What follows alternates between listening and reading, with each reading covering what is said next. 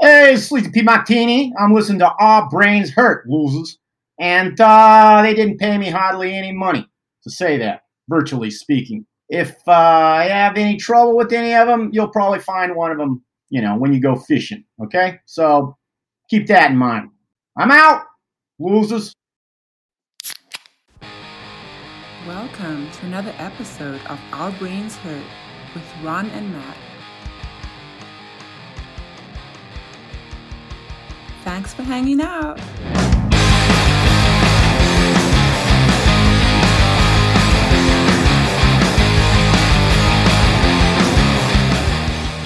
All right, so our guest for this episode is the personal assistant for the one and only Mr. Sleazy P. Martini, manager of one of my favorite bands of all time, GWAR. This is uh, Don Drakulich. Don, thanks for coming on. Oh, you're welcome. Good to be here. You're a Virginia person, right? You live in Virginia? Right. Yeah, I'm up in Maryland, but Matt is a Fredericksburg, Virginia guy. Yeah, I'm not too far north of you. Yeah, are you still in Richmond? Yeah. Cool. I mean, Chesterfield County now. okay. Yeah. Yeah, Ri- Richmond enough. Close enough. Yeah, so uh, Matt and I both uh, play in punk bands, and we started this podcast a couple months ago. And GWAR has come up so many times because I've seen, I personally have seen GWAR more than any other band. You know, I had a friend in high school who was a metal fan, and he would bring me to a couple GWAR shows, and I just got hooked. So, can can you give us a like a, a bit of your background, like your art background, your film background, and talk to the days of uh, the Richmond Dairy, moving into that place, and kind of how everything kind of started with GWAR? Well, um, I grew up in Northern Virginia um, and um, did remarkably bad in high school. So, uh, What what part of Northern Virginia? McLean. Ah, Oh, okay, I, CIA.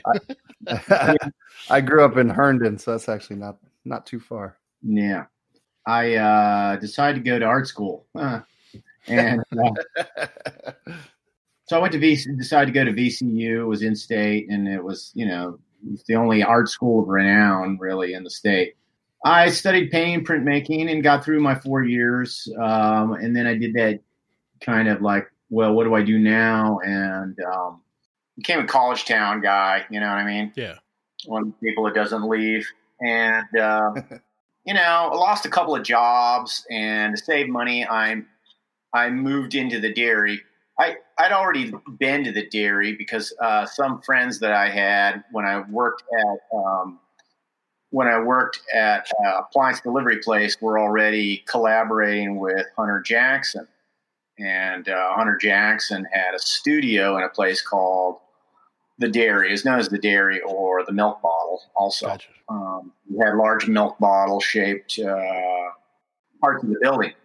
So uh, once i was there i was able i started putting more full time more time into the um, into the band or into the project and essentially just stayed with it you know? Um, since i was there full time i was able to put lots of time into the into the band. And then when it all moved out well, before it moved out finally it gotten the dairy was closed down piecemeal. And uh, the the leaseholders were thrown out basically one at a time. So I, I was one of the last people to get thrown out. And so uh, the whole the whole band's production had been um, just basically forced into my my studio apartment. Well, I wouldn't call it an apartment, but studio. And um, and so after that, I just you know I just stayed with it and um, always thought it was going to make me rich. thought it was you know a, a no miss uh, you know concept and um, but I, and I loved it too, so stayed with it. What went into the creation of the band? Like, how did GWAR go from a concept to you know the the production that we see on a reg on you know from the '90s or whatever? Um, well, uh, initially it was a film project that Hunter Jackson was trying to do. It was called, he was going to call it Scum Dogs of the Universe. And what he had in mind was Star Wars meets Road Warrior on a low budget. He was very disappointed in, in the whole Star Wars trilogy, but especially the last one, Right. which uh, I think in particular helped inspire you know his answer to that. a band called Death Piggy also has studio there in the Dairy, and and they they saw the costumes and thought, hey, why why don't you let us wear these costumes on stage? We'll open for ourselves, you know. And Dave Brockie and um, and guys like uh, I think Chris Bopst and whatnot. They Tim Herman came up with this name, GWAR. As it turned out, the the movie project was too complex, too expensive, too difficult, and um, the people that were helping uh, Hunter Jackson kind of lost interest because they saw something that was more immediate, getting feedback was more fun um, with the whole band thing. And uh, once the band, once a, a, a GWAR proper, proper GWAR played its own band, not Death Piggy, but its own band played uh, in I guess it was October, November '86 at the at PB Kelly's. After that, it just kept snowballing, and uh, Hunter Jackson kind of lost control. You know, I, he wasn't really in control because it wasn't a movie; it was a it was a right. band. Now, yeah. so he was never really in control of that. So yeah, that it just kept snowballing from there. Um, once those uh, that first band or that version that played the PB Kellys was just sort of a just a temporary bunch of temps right. put in place, and then for the Hello album, that's when Dave went out and recruited a um, proper band, you know, real permanent lineup, and that was Steve Douglas, Rob Mosby, uh, Mike Bishop, and Dewey Rowell and uh, that became the first official lineup of GWAR in '87, I guess it was. '87. And uh, yeah, I think it was '87, late '87. And then you know, and then we did the album in New York with uh, Kramer and uh, the Shimmy Disc, and um, and then ever since then, it's just basically been you know piecemeal, people coming, people going, you know, people added, people dropped. So that's where that's at. Was cool. is yeah. Yeah, you guys have had a ton of different members over the years. Yeah, certainly, certainly. Yeah, it's amazing how how GWAR has been able to keep like uh, the whole thing together essentially through you know i got you know un- a countless amount of people coming through they've managed to keep it relatively the same even with deaths and stuff like that happen yeah yeah it just keeps limping along everybody inside and out. We're always like wondering when's this going to end. Yeah, the legend, the legend will never end. Die anytime soon. You know? They just won't die all at once. They just die one at a time. Not enough to make a difference. How was the sleazy P Martini character created? Like, what were some of the influences behind that? Well, um, initially, it was just kind of like a, a real thrown together character that was supposed to be a manager. I more or less think it was sort of a Dave Brockie idea, or or was it Hunter Jackson? Because you know he kind of this stuff gets thrashed out in kind of brainstorms and during comic book sessions, and um, but initially the character was played by Michael Moore that only did that once, and that that that didn't have a great result. And um, a guy named Tim was the second, uh, and and they were both not sleazy P martinis; they were called Sluggo P martini. Okay. So initially the name was Sluggo P martini, and then we decided, well, we'll bring the character back one more time. And I was hankering to get on stage any way I could, right. Be an artist, and so uh, I, I, decided to do it, and um, I renamed the character Sleazy instead of Sluggo. Yeah. Initially, I uh, I played him like kind of like just the disco douchebags I remember back in Northern Virginia. it was more or less modeled. That hair was modeled after cops. I remember getting pulled over by in, uh, in in, Northern Virginia. I remember getting pulled over by one cop, and you know they asking you that all those kind of redundant insult. You know those those questions that are meant to insult you, kind of. You know, like yep. get off on that, treating you like a child. You know, yep. do you know why I pulled you over? and uh, you know, shit like that. But anyways, the whole time he was talking to me, I remember looking at him, going, Jesus Christ, there's 50,000 hairs growing out of his head. And I don't think it, I don't think a si- single one of them crosses another. You know? yeah. How do you do that? How do you spend that much time on your hair where you got it so that not a fucking single one of them crosses another? It looked like they were all, it was like drawn on or something like that. I never thought that. That was stuck, that stuck in my mind. So, you know, a combination of that and um, me doing a probably what was a bad imitation of Sylvester Stallone. Like this is this is you know this way hey you Adrian. that was my idea of, of, a northeasterner, you know, some kind yeah. of Italian cheese ball, right. you know, and um, I that was my yeah that was my my stupid concept of one, but um, you know, it slowly the accent flattened out, it thinned out, and um, it just became a kind of a generic northeastern. But uh, it, it, was influenced by a lot, a lot of, a lot of my brother, our drummer Rob Mosby, uh, Tony Clifton. Right. Yeah. That that's that's one that it reminds me of a lot, like Tony, the Tony Clifton character. Yeah. You know, somebody pointed that out. I didn't even realize it because that he had just kind of was gone from my head. I would just remember him as being a product of the seventies right. as well. Yeah. You know, Andy Kaufman and whatnot. Probably the early '80s too. Yeah, yeah. And then it just you know because he came and went, and then I just, just didn't remember him until somebody brought it up, and I thought, wow, you're right. I'm sure that was yeah. definitely uh, one of many. In the Fonz, and who knows? You know, yeah. it's just a fucking bunch of a bunch of mob douchebags. Yeah. You know, all piled into one guy, kind of. You know, right. that's more or less. It's like the ultimate manager.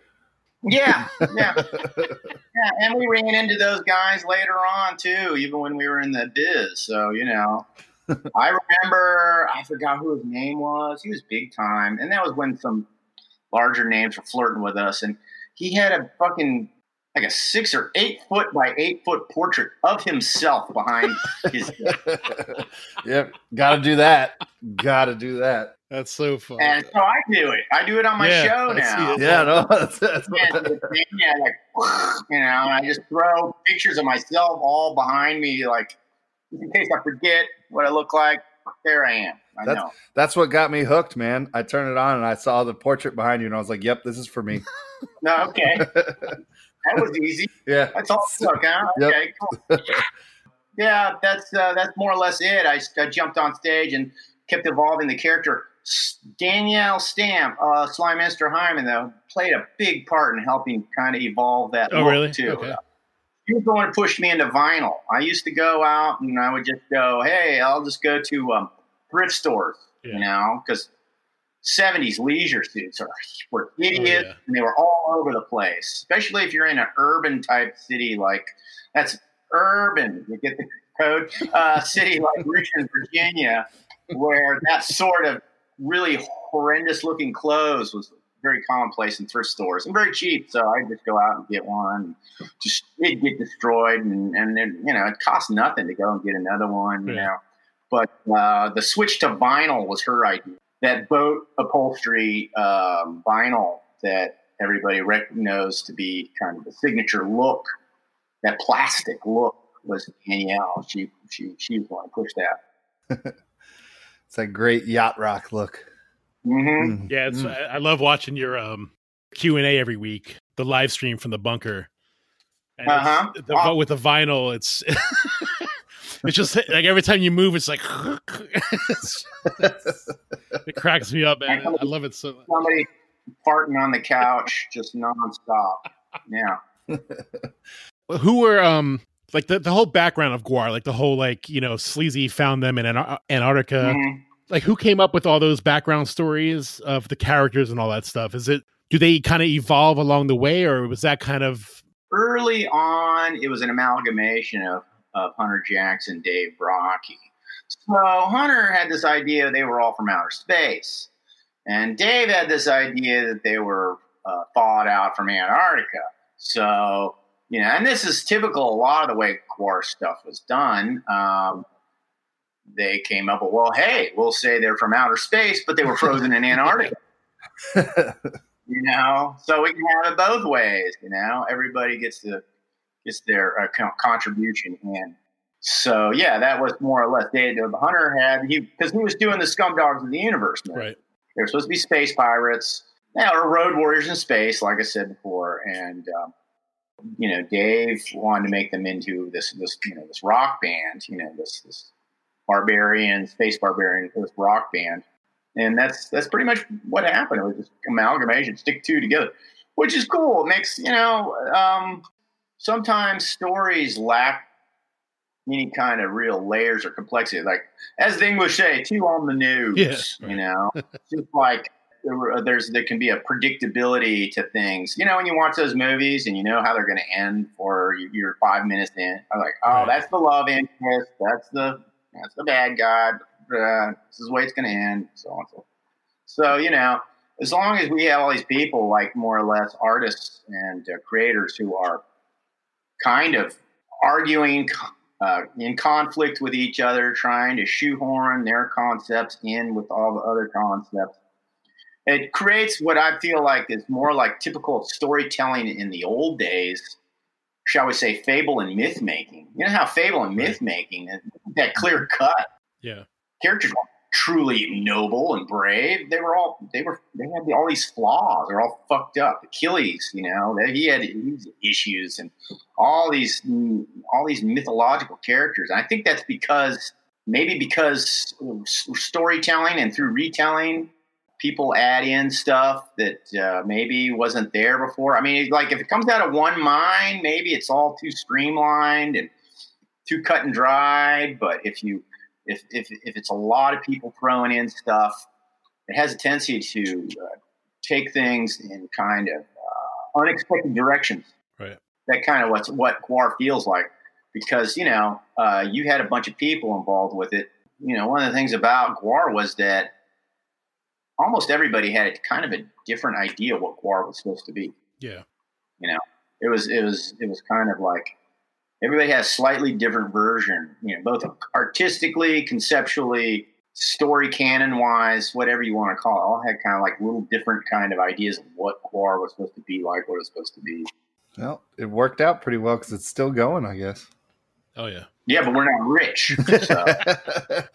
Didn't you guys have like a few chances to like uh, maybe I, maybe chances is the wrong word, but like opportunities maybe to like get onto some of those bigger labels at some point in time, but decided not to because you were No, it was more along the lines of just bad choices and uh, missed opportunities due to not being well. Chance favors the prepared mind. You've heard that. yeah yes So, for instance, we were on our way up, and we were, you know, if you think of you think of the music industry as uh, as baseball and baseball leagues. You got the majors, yeah you got triple A, double A, single A, so forth.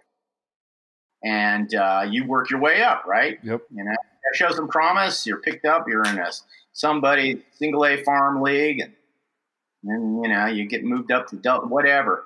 And so I would say, uh, what is it? Shimmy disc is definitely single A. You know, as far as go.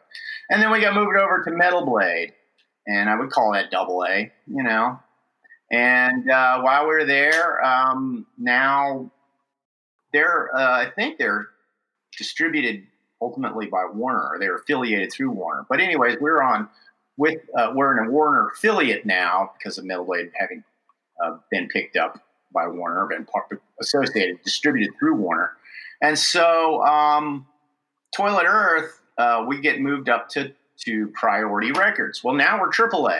You know, now we're getting that much closer. The dream is coming. You know, and uh, so they we do Toilet Earth, and um, and uh, so they talked to us about one of the songs on this uh, record. It's like, hey, you Oh. know, this, this baby dick Yep. fuck yep problematic, you know. Uh, maybe, maybe you think you'd want to take it off, you know? And Dave's like, no, artistic integrity, no, well, rah, rah, rah, rah, rah." um, you know, so like he can be pretty convincing, and I go along with that. It's like um, I'm in favor of being uh, freedom, uh, artistic freedom, and whatnot, and not compromising and stuff like that.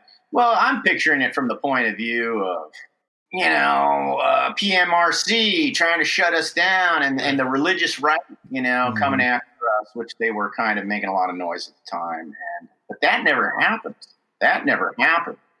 So we refused. They print seventy thousand. They seventy thousand albums ordered. We chart. We chart on Billboard Top 200, Mhm. which you know, considering you're a rock act Oh, yeah. like that, Yeah. there's a chart at all. I mean, God, how many how many bands are in America right now with a record? Yeah. Yeah, a lot. Two million? yeah. You know? Maybe more. Oh, you make it two hundred. What are you? You in the you're in the what? 0.1 Oh hell yeah, for sure. Yep. Yep. Yeah, easily.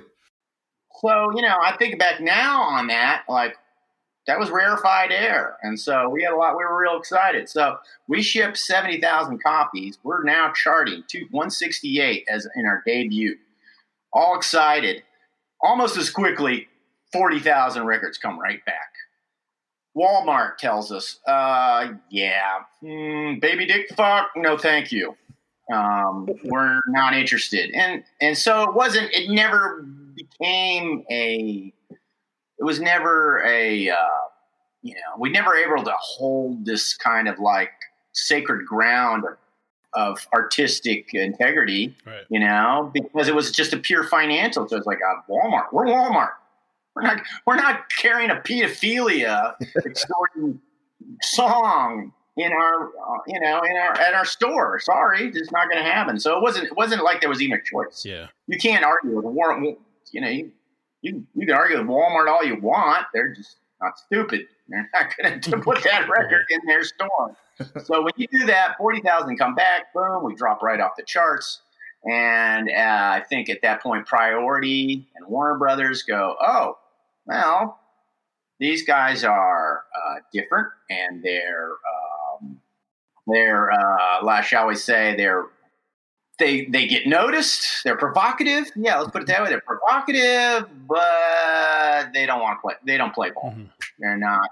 They don't play ball. And they, you know, and if you're not if you're not cranking out something that's so good that it overcomes that, then it's really easy to just kind of walk away and go, "Eh, uh, good luck." No interest. And so, you know, from then on, we just stayed at that mid tier, that double A level from then on. And Yeah. um, the majors never showed really any interest in uh, in that. And that's that, of course, is a big big reason why bands um, go on. Of course, it's, it's a lot of a lot of it is talent and the music itself, and then a lot of it also really is just the label themselves, what they push and what they don't push, what they emphasize, what they don't emphasize. You know, I mean, look at the Foo Fighters. Mhm. Be honest. Be honest. Is there anything remarkable about that music? Doesn't that remind you of old Husker Du? Yeah. Yeah. Yeah. Yeah. Isn't it? Yep. Isn't it rehashed Husker Du? But for some reason, you know, you get the feeling like, hey, you look the other way about that Courtney Love, Kurt Cobain thing, and um, you know, we'll help you out. And sure, you'll be okay. No, it's it's totally true. Like there's like three or four Foo Fighter songs out there, and maybe a little bit more than that that I hear, and I'm like, oh, that's a good song, but like the rest of it is is um, it's generic. I, it's not only generic; it was dated Yeah. when they hit. Yeah. It was already dated when they hit. You know. No, Um, no, you're right. They're riding the the the money train, I guess, or whatever you want to call it. important people said, Yeah. Foo Fighters, Yep. push them. Yep. This is this is what people are going to hear and pay for. Hmm And you know, when you sit there and you you're you're like hearing them in you know during sports sports shows and thrown in in commercials and all these different places. It's it's just popping up where you know because it's it's not like it's not like uh, rock and roll, especially metal, punk, alternative rock.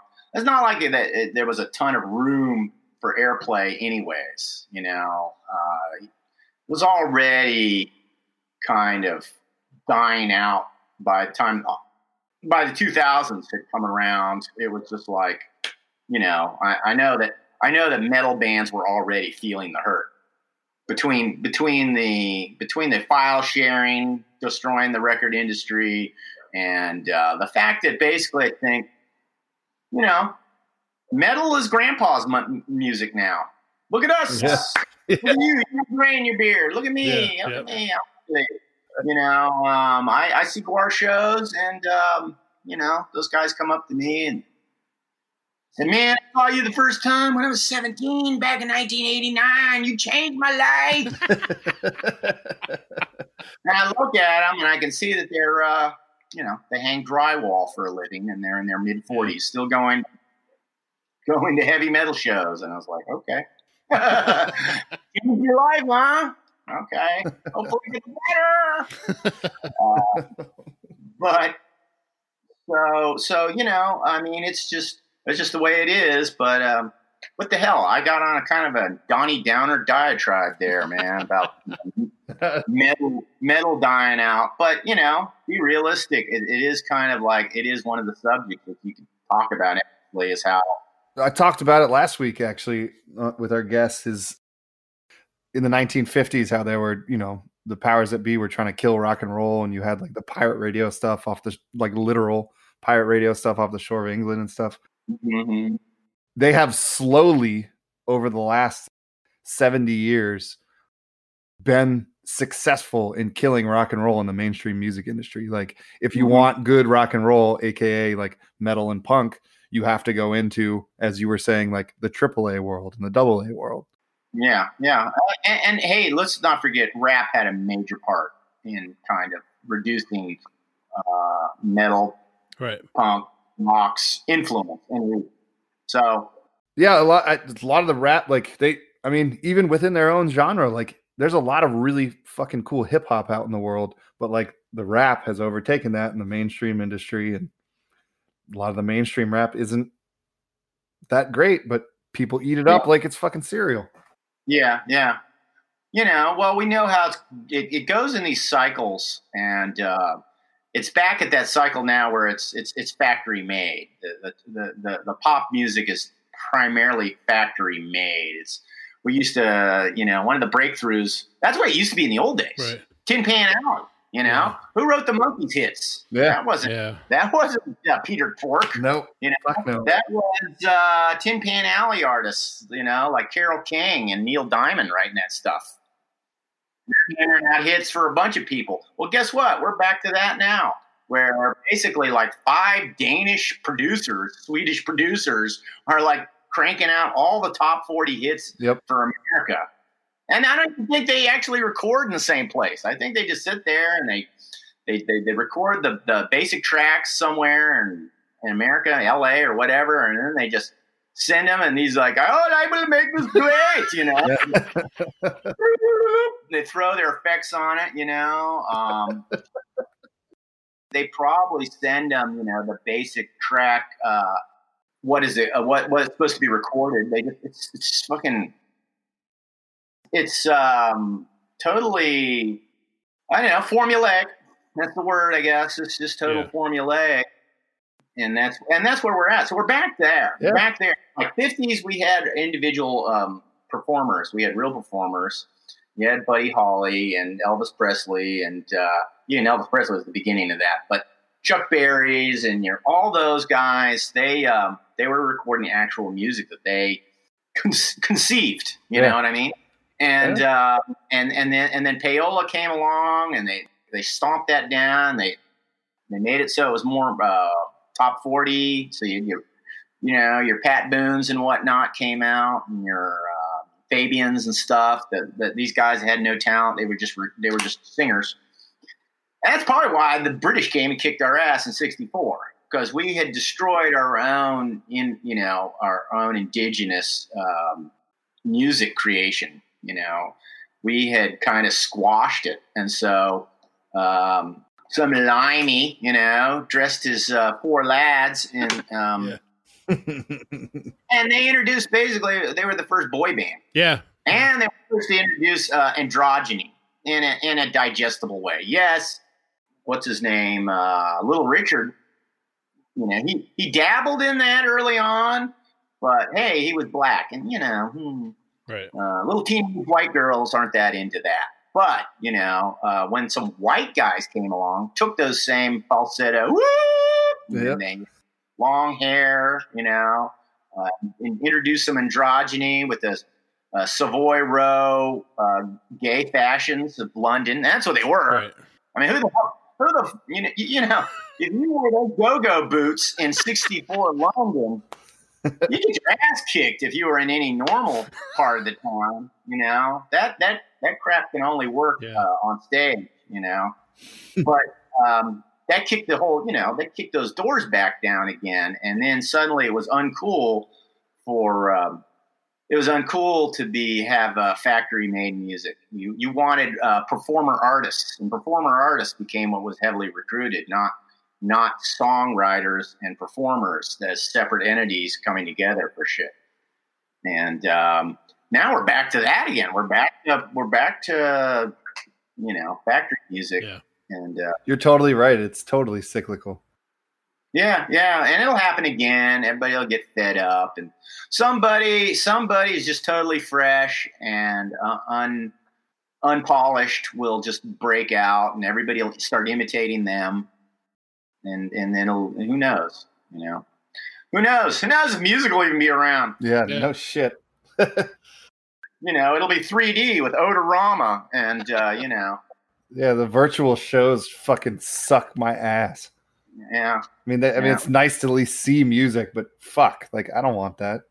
yeah, yeah. That, uh, what did you see the GWAR show there on the Uh, day before Halloween? uh, well, I've seen some clips of it, but like, it's just, it's completely like, regardless of it's GWAR or whoever the fuck else that I love, it's just completely unappealing to me. To like, Yeah, I mean, I don't blame. yeah, I haven't even- even for myself, I don't want to play a virtual show, let alone watch one.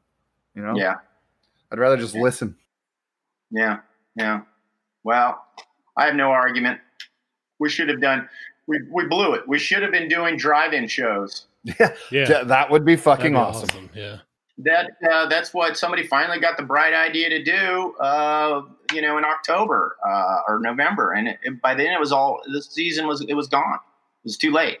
You know. Yeah, because they're I mean they're they're doing it for fucking movies again. Like drive through movies are killing it right now. Wherever you know there are drive-in theaters left in the country, they're killing it.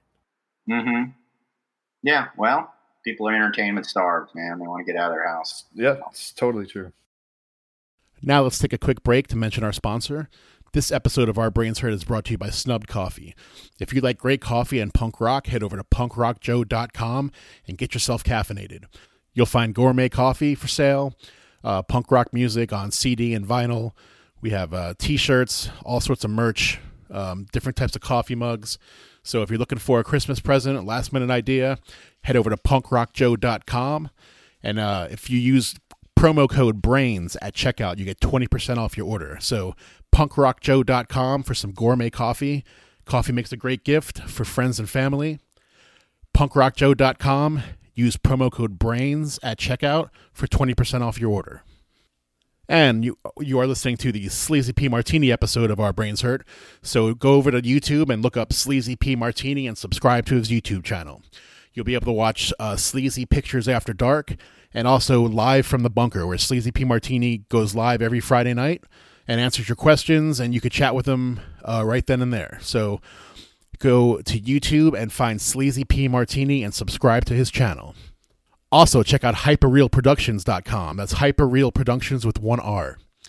Here you can find all sorts of Sleazy P Martini merch and GWAR related merch. There's um all sorts of cool stuff, t-shirts, posters, figurines which are handmade and hand painted by Sleazy P Martini. So if you're looking for some um, Sleazy P Martini merch or some GWAR related merch, head over to hyperealproductions.com. And be sure to check out the show on all social media outlets at Our Brains Hurt Twitter, Facebook, Instagram. Look us up at Our Brains Hurt and give us a follow. Now let's get back to the show.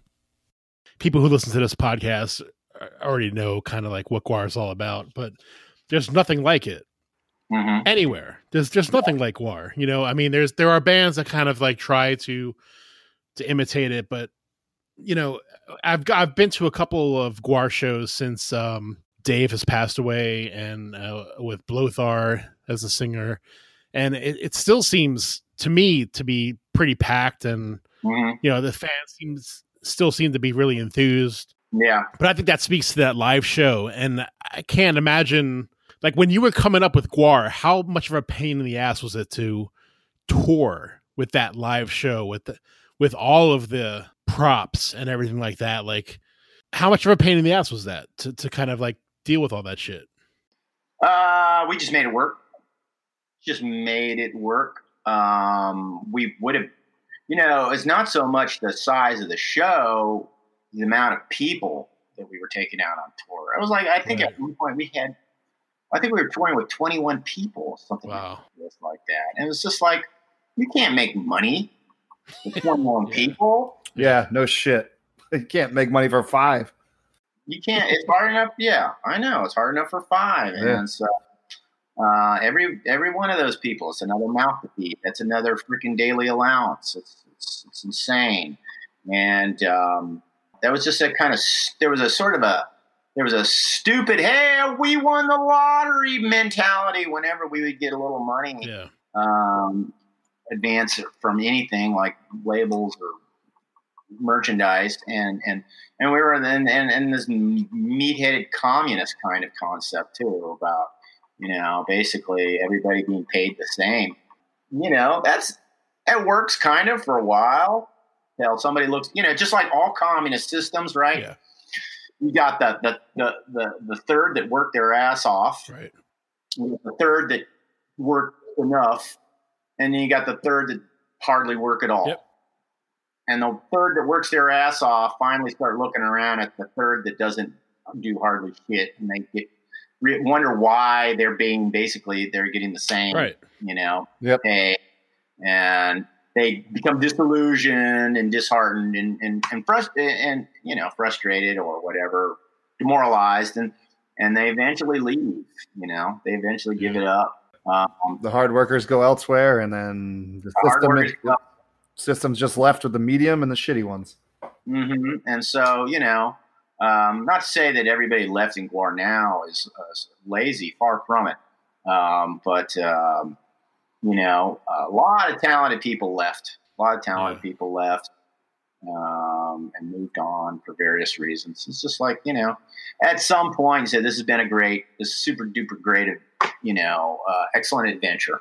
But um, I'm now closing in on 50 and um, not me. but uh, closing in on 50 and uh, you know, you're just like, Right. you know, like I got, I, I, I got to do other things. You know, I gotta, I gotta have something, you know, of my own that I can rely on.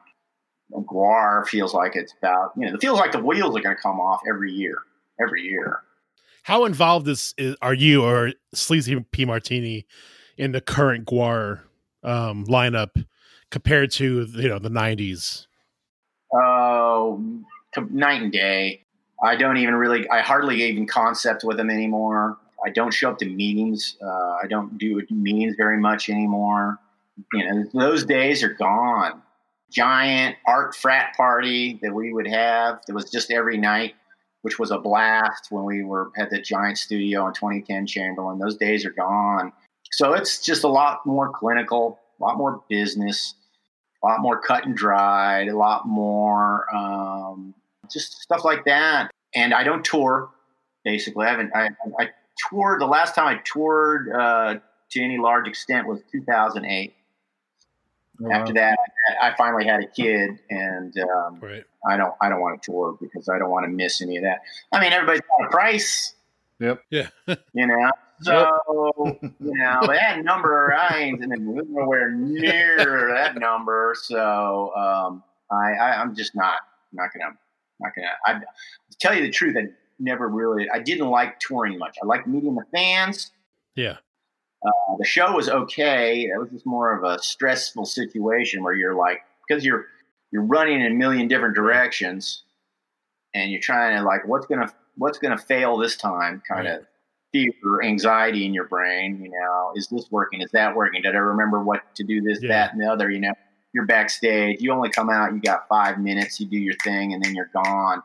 And then you know you're backstage running around. Yeah, there's so many moving parts to a GWAR show. It's it's crazy. Yeah. Yeah. yeah. Spe- speaking of that, what does it take to book a GWAR tour? Like, do you have to like have all these prerequisites with the clubs, or like do you Sure. go into blind with them sometimes, and they're like, "Oh my god, I didn't know what I was getting myself into." No, no, we've been doing this a long time, and we've been doing it with, uh, you know, what is it, Morris Agency? You know, Scott, what's his face? I can't remember his name. You know, he's been Mhm. booking our show, so you know, people are familiar with the rider, you know, situation and, and the contract requirements. A lot of the same clubs over and over and over and over again. I mean, god damn. Play the same club in Columbus and the same the Agora in Cleveland and the freaking Electric Factory in Philadelphia. And it's always it's always these same clubs. So they're real familiar with us. Yeah. You know, they're real familiar with us. They know what to expect most of the time. Or would they expect you guys to clean up, or, or how did that whole thing work? No, we never cleaned up. That was never So it was basically the clubs who were like cool with the cleanup afterwards that you kept playing over and over and over again throughout the. Yeah, yeah. Most clubs, most clubs. I, in fact, very rarely in America do any clubs have any issues with cleanup. Oh, nice.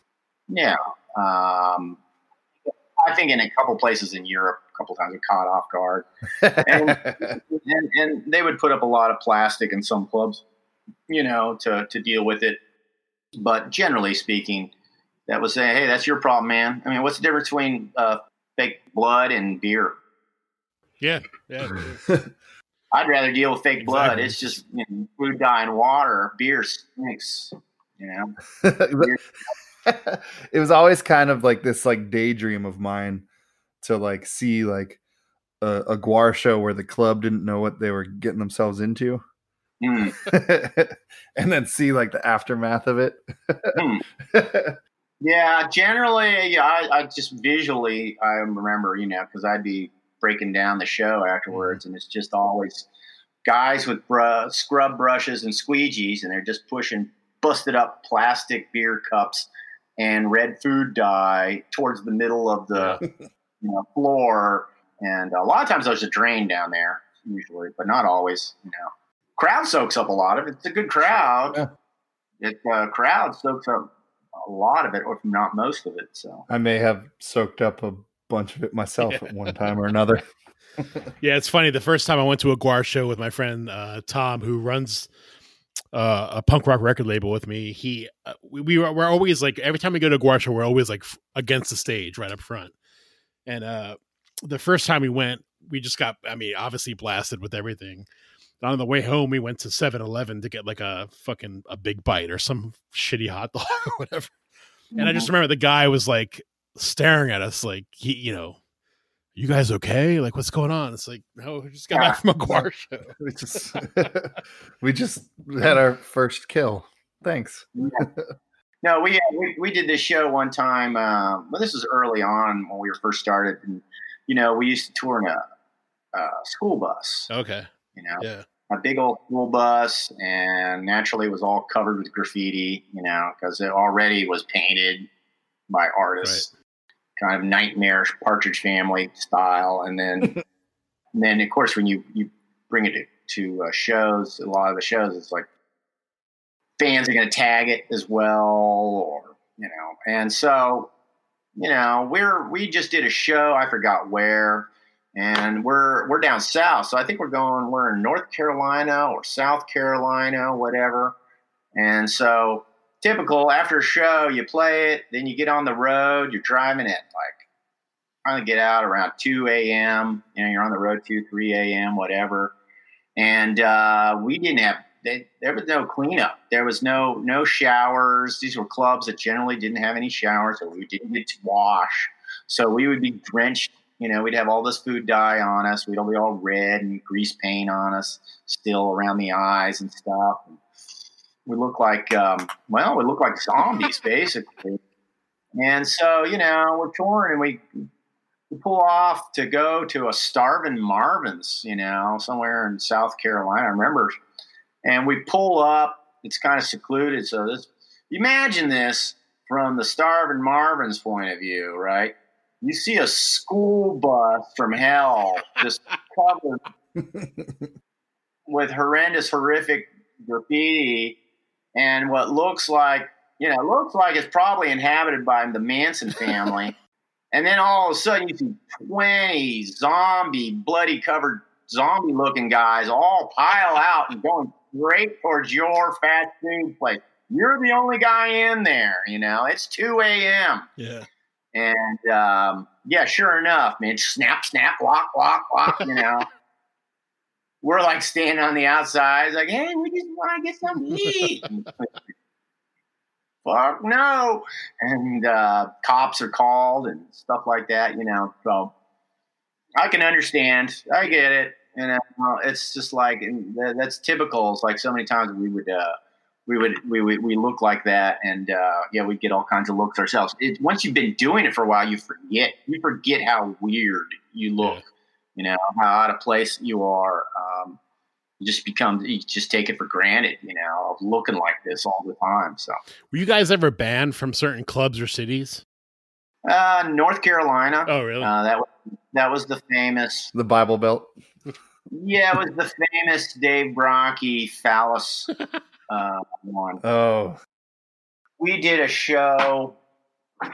We did a show in North Carolina, and at the time we were um, we had this character Father Bohab, and he had a big rubber butt, and you know we pull his, we turn him upside down, pull his pants down, and shove all these things in his butt. Apparently, somebody got wind. I heard secondhand from somebody who did a friend of mine deep dived into the uh, the area. Apparently, it was kind of a rivalry being worked out between two club owners. oh, really? So one kind of swatted the other. Okay.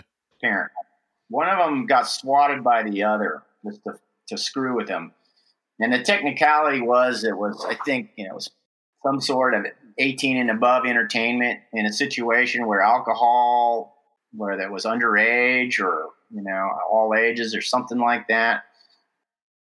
Some sort of technicalities like that. But anyways, that trial ended up going to trial.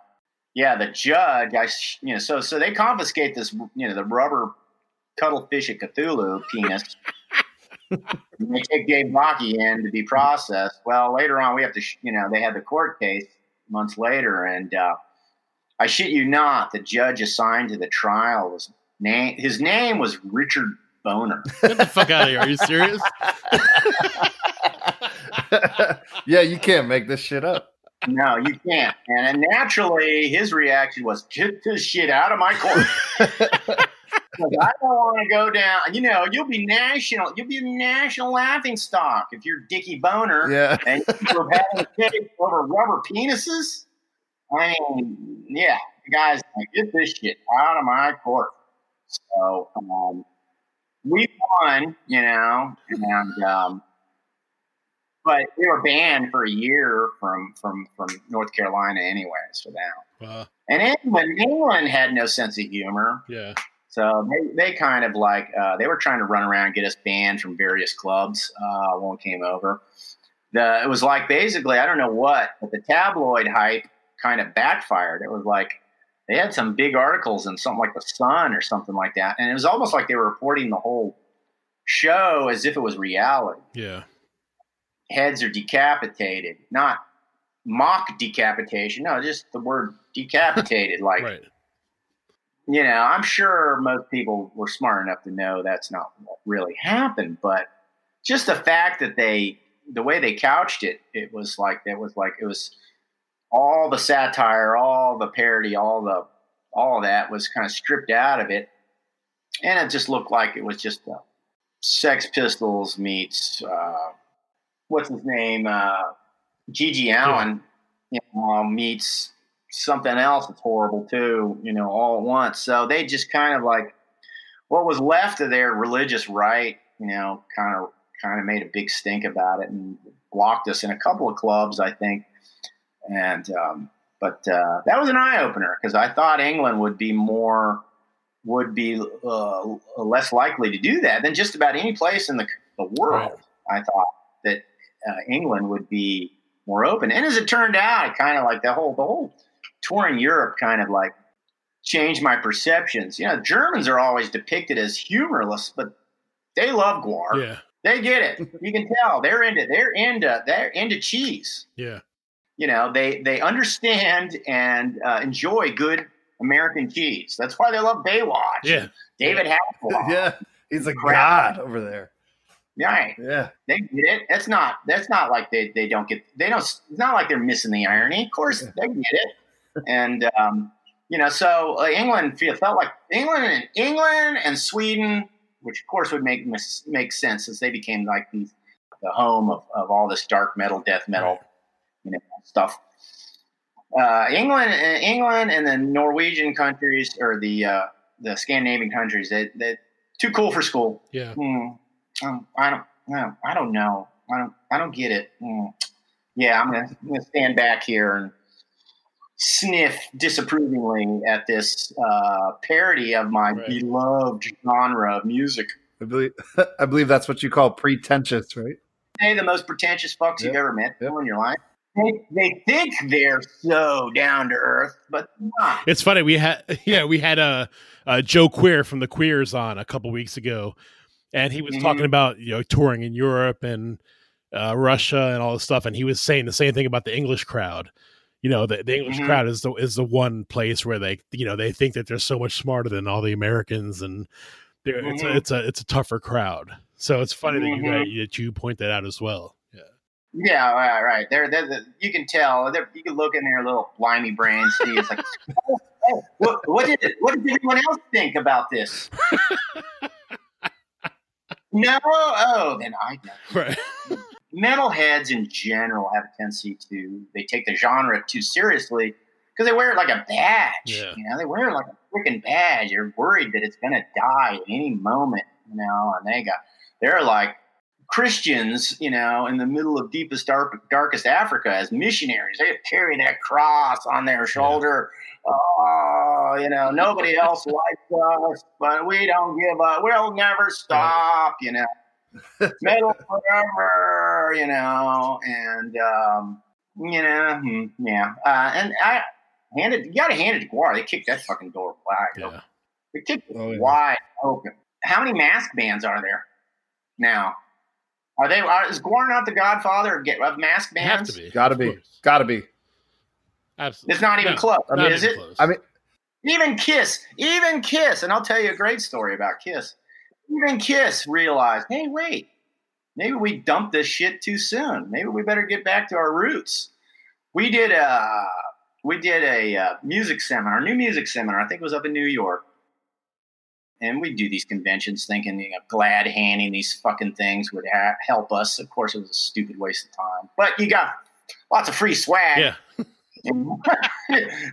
CDs and DVDs of bands you know you'll never fucking like, but you got them for free. So hey, it's a big bag of it, and you know other shit, you know, coasters, Yeah. T-shirts, all kinds of shit. But anyways, so guess who we run into? There's Dave and uh, Slymenstra. They're making the rounds in costume.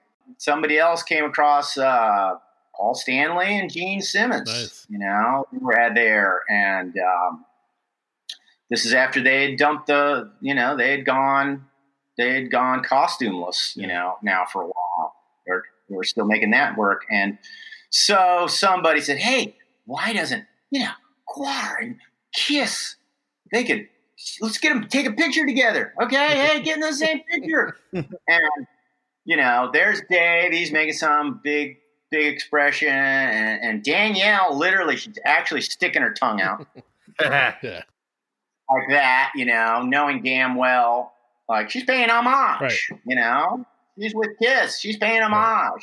Well, Paul Stanley and Gene Simmons look like they just smelled shit. Really? Man, they got this, you know, look in this picture like they're posing with us.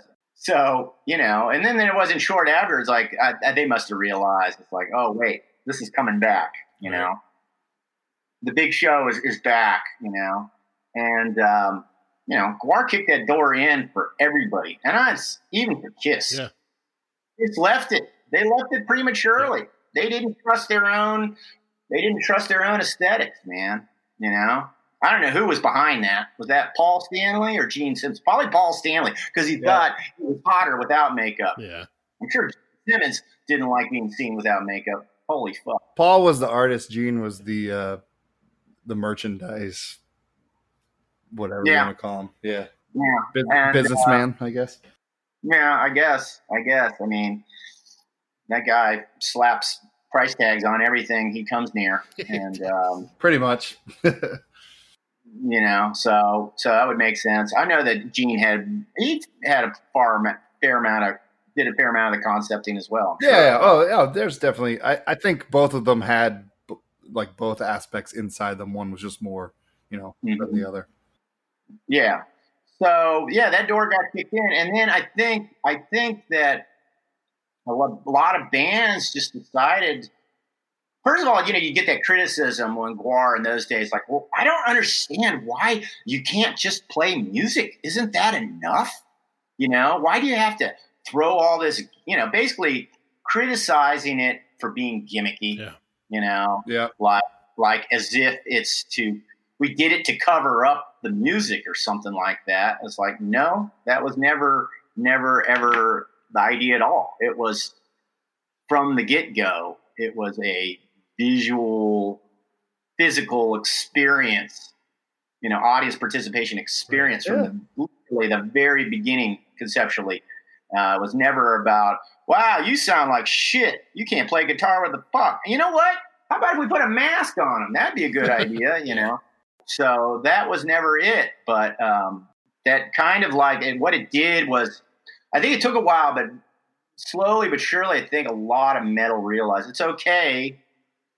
It's okay to go out on a limb um, conceptually. Yeah. You know, now they all do. Now they're all ridiculous, man. It's like, I'm the Pope. I'm a ghost. I'm this. I'm that. I'm, we've all got our stupid origin, you know, gimmick Yeah. origins, you know, and whatnot. It's like, Well, that's the thing with gimmick bands is like that they're awesome because what gimmick band doesn't involve the audience? mhm. That's what gimmick bands do. They have their thing, but they always make the audience part of the show. Mhm. I, eh, I, I, I didn't know that. I wasn't sure because uh, how does how do other band gimmick bands make uh, get the band uh, audience involved? uh, it's whether it's them like talking and joking around to you know the crowd and just having conversations with people like Mhm. in into like you know the same kind of stuff you you guys did which is like bring people up on stage and i mean you guys covered them in blood and Mhm. you know got eaten by the maggot and stuff Mhm. which i did in 99 but uh, uh that was super fun uh it's the same it's I don't know it's just on a different level it's not- some i mean obviously there's exceptions to all all rules and some of the gimmick bands don't involve them but No, I'm not. I'm not buying it, dude. Sorry. We get band. We get the audience involved. Anybody, everybody else, more or less, their concept of getting the audience involved is, is singing and talking to them. Yeah. Isn't that what all bands have done forever? I mean, that's that's that's just entertainment. Right. um, a lot of other bands have, uh, uh, um, you know, I saw, for instance, Slayer, where they would- did their Reign in Blood tour, and they started having blood yep i saw one of those all over shows actually audience. Like, hmm. No, there's, there's nothing like GWAR. No, no, no, no, no. There's absolutely nothing like GWAR. No, and when I say other, you know, gimmicky bands try to get the audience involved, I don't mean like you guys. You guys are on another level. Uh, There's an attempt, I think, by other bands, but they don't get to it like you guys do. it just raised the bar for everyone. And uh, I guess now, when you think about how many how many mass bands there are, and God, there must be hundreds, if not thousands. maybe.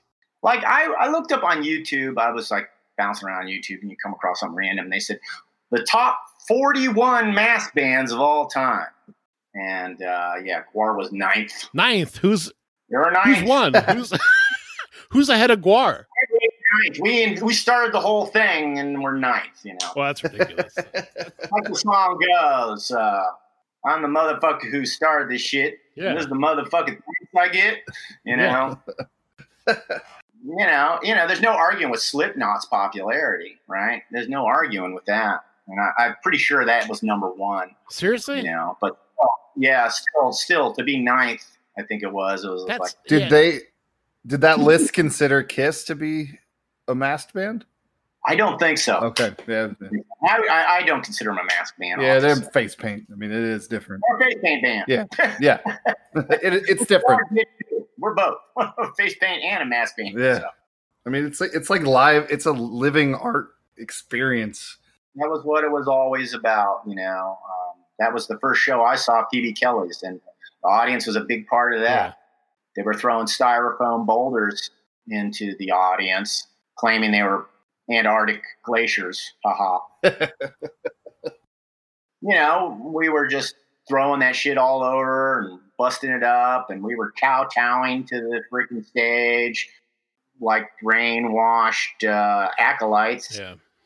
We got the humor right away. That is instantaneously, the audience and the band realized that this was this was the um, we got it conceptually what was going on. Right, this relationship. It's like the idea is that people have tendency to treat uh, bands, members of bands, big time rock bands, like gods. Right.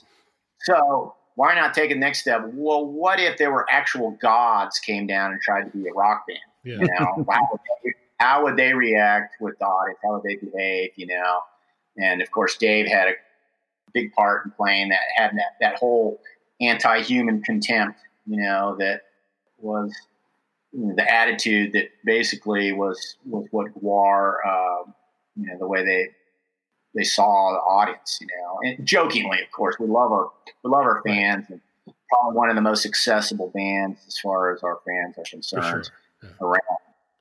Yeah, it's funny. Matt and I, you know, we we met a few years ago, but we grew up in the same area, and uh, one of the things we talked about was how we've been to the same GWAR shows uh, without knowing each other, and one of them was when they you guys filmed a uh, a video at the 930 Club. hmm And I remember, like, yeah, we all had to like lay down at one point and all this stuff, and it was, it's just really cool, man. I mean, GWAR is is just been like such a big part of my music life, and um, I don't mean to sound like a fanboy, but you know, that's Too late.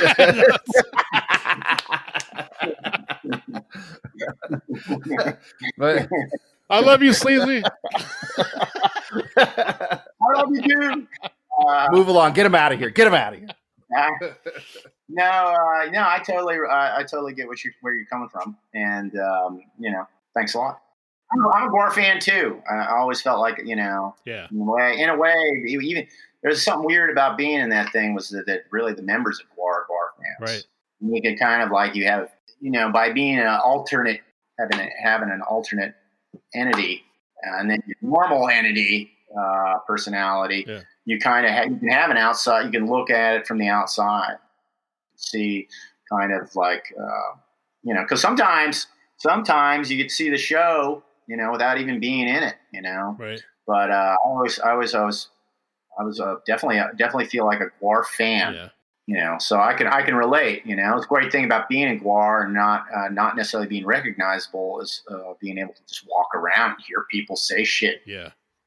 and be a fly on the wall Yeah. criticism praise could be anything i remember i remember going and down into the lower half of i guess it was the roseland in new Oh, york there, yeah. yeah. And uh, I went down. I was. I went to the uh, one uh, a merch booth, you know, check things out, and I'm hearing these fans talking back and forth. And it's like, oh, that's totally lip sync. I watched the bass player. He, he wasn't playing that. Yeah, he wasn't playing that. Um, There's no way. Blah, blah, blah. And I'm thinking to myself, like, wow. Ask yourself logically, why would you lip sync to sh- shitty music? Seriously. Yeah. we're lip syncing it. You know, um, that was uh, I think that was an '88 Okay. show, real real early on. We uh, had uh, made some interesting friends early on in those days. We were first breaking. Apparently, you know, one of them was Debbie Harry Nice. and Chris Stein, uh, a Blondie yeah. happened to know Dewey Rao. They'd hang out with us, and I think it was about possibly at that show. As a matter of fact, it was Cool. like they were there for that. But um, you know, you run into all these uh, celebs all over the place. You know, on, on the way up. Yeah. Did you guys ever cross paths with the Ramones? Uh, no. Uh, the only time was members of us cross paths. The Ramones played in Richmond. Okay. Uh, Mike Delaney, the original, the original Executioner. Ex- he was the executioner, not Right. the executioner. Uh, and um, and Cardinal Sin. He uh, he uh, he's always used to talk so proudly how he smoked a joint with Dee Dee Nice. Ramone. and these are the things that stay with you for life. Yeah. the little things, right? It's the little moments in, in, in rock, you know? So, you know, for me, it's like uh, hanging out with Jello Biafra in, uh, what is it? River City, it's that, that place, Northern California. But we were at a sauna and Mike Bishop pissed on the fucking sauna you got to have that steam, filled the whole sauna with pissy steam.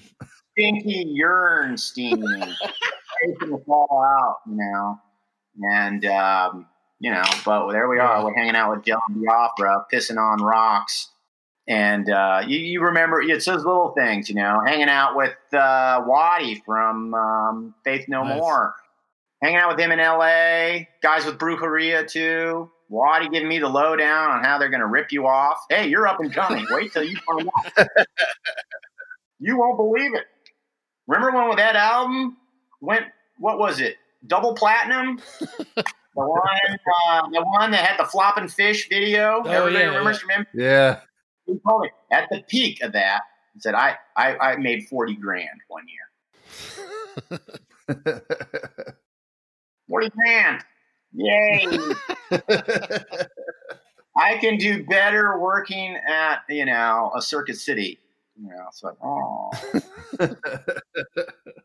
they don't even hide it anymore nowadays. They just tell people straight up, "Hey, uh, you're fucked. We're gonna exploit you. Good luck."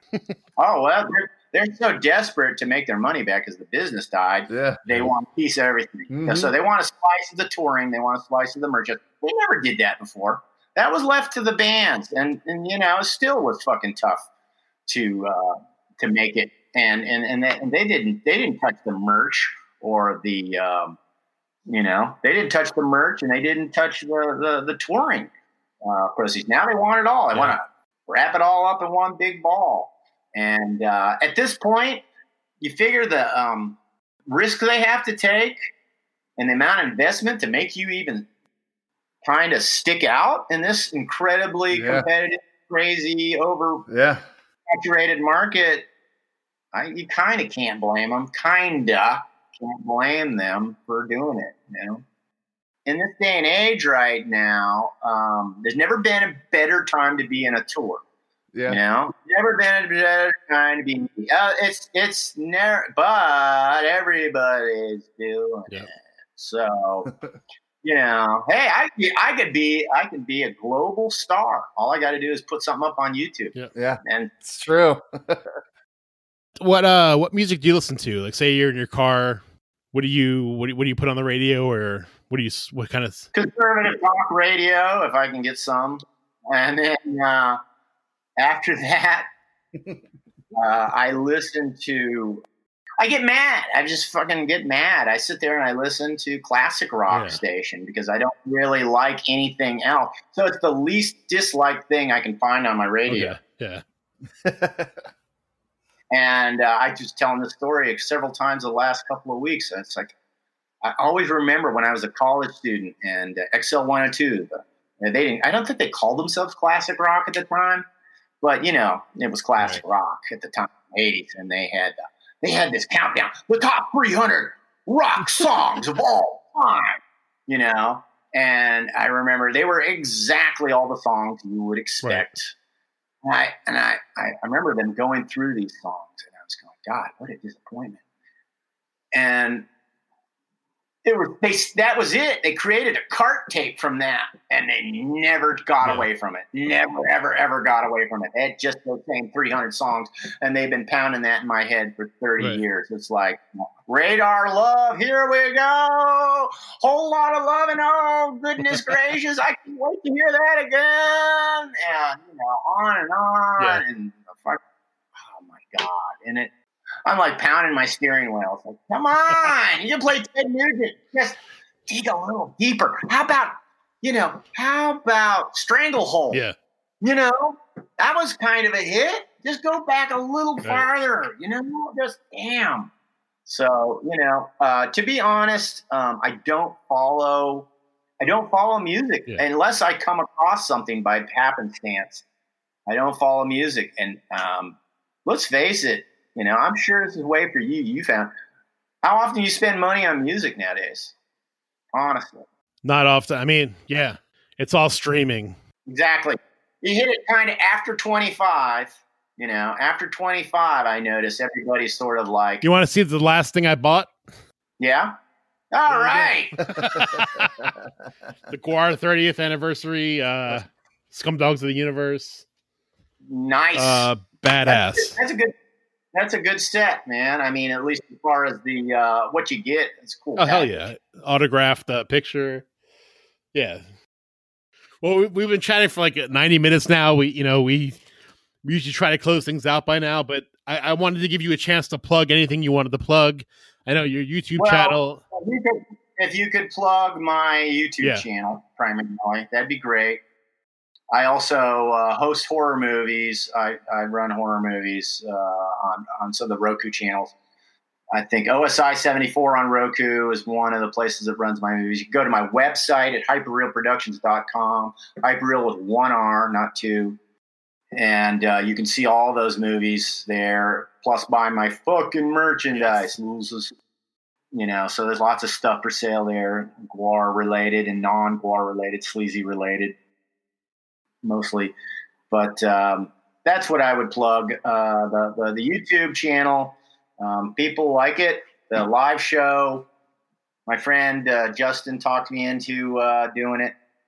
And um, i don't know why i didn't start sooner but it's definitely helped me um, sell more shit. So Yeah, and I'll, I'll add all those um the, all the links to everything at the, at the on the Oh, podcast. Yeah, be great Don. Yeah, thank you so much. It's been it's been a, it's been a pleasure talking to you. yeah And uh, Where do you play this? Um, I'll, I'll send you the link. I'll publish it on Wednesday.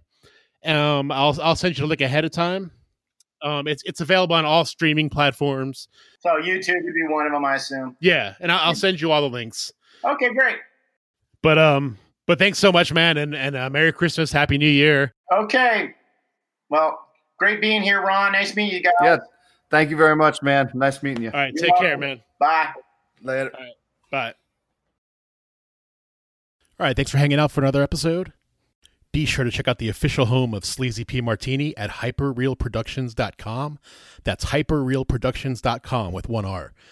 You'll find the link in the uh, podcast description. There's all sorts of great stuff there uh, GWAR related and Sleazy P Martini related merchandise, t shirts. Um, you can get a personalized video from Sleazy P Martini. He has awesome uh, handmade figurines and, that he handmade makes and paints. All sorts of great stuff. So for everything Sleazy P Martini, check out Hypereal Productions. And again, be sure to go to YouTube and find Sleazy P Martini on YouTube or subscribe to his channel. He does uh, Sleazy Pictures After Dark, and he does a Q&A live in the bunker, live from the bunker every Friday night.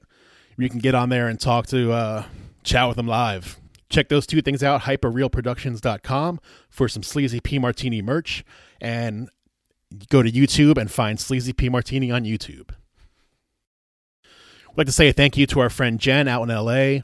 Um, she's the one who came up with our um, logo and our artwork for the podcast. And she's also the voice you hear at the very beginning introducing the podcast. Um, she has a lot of cool uh, merch for sale as well at stupidradmerch.com slash jentrois. That's J E N T R O I S. Stupidradmerch.com slash jentrois. And also be sure to check out a zine that she's a part of, Crap Nation. You could find that on all social media channels at Crap Nation. It's a really cool, um, old school Xerox style uh, punk rock zine. So uh, be sure to check out Crap Nation on all social media outlets. And as usual, I'd like to thank the Handsome Scoundrels for letting us use one of their songs as our podcast intro. So you could check them out. Really cool band from a uh, punk band from Mobile, Alabama. Check them out at thehandsomescoundrels.com. So thanks for hanging out. And uh, again, be sure to check us out on social media at Our Brains Hurt. Give us a follow. Uh, take care, be safe this week, and we will talk to you next time.